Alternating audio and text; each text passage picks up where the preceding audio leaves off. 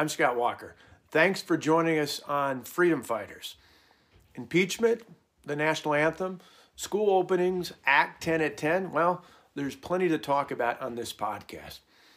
Last week, we were in sunny Florida at Young America's Foundation's Freedom Conference. Now, I'm here in snowy Wisconsin celebrating the 10th anniversary of our Act 10 reforms. On February 11, 2011, we introduced a budget repair bill. You see, by law, a governor is required to introduce legislation when expenditures dramatically exceed revenues. We inherited a fiscal and economic crisis. We could have laid off more than 10,000 government employees, and even though I wanted to shrink state government, you get there through managed reform, not random pink slips. We could have cut billions of dollars from Medicaid, and even though I wanted to reduce the number of people dependent on the government, you need time to enact these reforms and grow the economy. Cutting billions at the time would have hurt children, needy families, and seniors for sure. We could have raised taxes, but I told voters that I would not raise taxes. And the size of a tax increase would have been like a wet blanket on any economic recovery.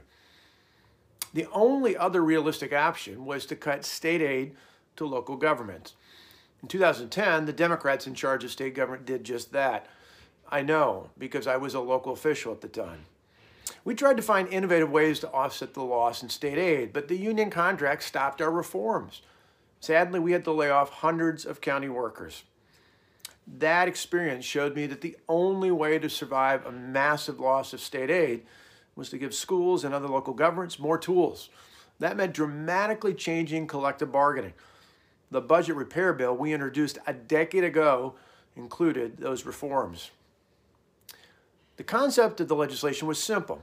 We took power out of the hands of the big government special interest and put it firmly into the hands of the hardworking taxpayers and the people that they duly elected to run their governments.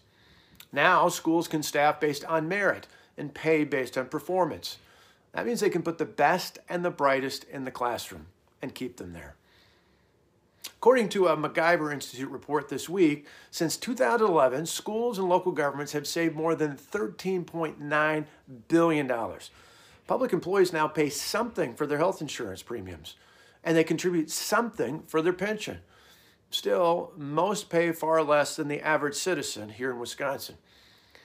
Previously, almost all the schools in the state had to purchase their health insurance coverage from just one company, a company affiliated with the teachers union. Since our reform, schools have been able to bid out these contracts and literally save millions of dollars, money that can go right back into the classroom. Our reforms worked. We balanced our budget at the state level, maintained our high ranking for student performance and graduation rates, and continued to fully fund our pension system.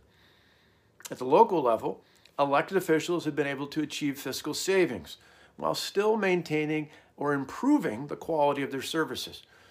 And during our eight years in office, property taxes on an average home actually went down. I'm proud of that. Governors and lawmakers across the country need to enact similar reforms in 2021.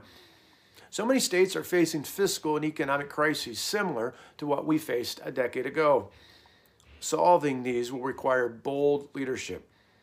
Plus, our reforms would actually help schools across the country open again. Chicago was here in Wisconsin.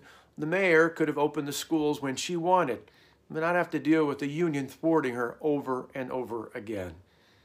Union bosses should not be running our country. The American people should be. They want our schools open and our country working again, which is why it is absolutely crazy that members of the United States Senate are wasting valuable time on an impeachment process that I think isn't even constitutional. Yeah, there's a reason that the Chief Justice is not presiding over what is going on in the U.S. Senate. The Constitution only calls for that when there is a trial for the president. Donald Trump is now a private citizen. Sadly, liberals can't stop obsessing about Donald Trump. I get it. The left wants to intimidate conservatives. They want to cancel us on campuses. They want to cancel us in culture. And they want to censor our communications through big tech. Increasingly, it's not just the left wing professors or liberal activists, it's even some of America's most well known corporations. Last week, Disney fired one of the stars of the hit series The Mandalorian over social media posts that talked about problems years ago in Nazi Germany. Never mind that Disney actually praised China for allowing them to film the movie Mulan in this communist country. The global corporation was silent about the CCP putting religious minorities into concentration camps. Typical liberal hypocrisy. And then there's the story of Mark Cuban ordering the Dallas Ma Mavericks not to play the national anthem. That, that is until the NBA stepped in.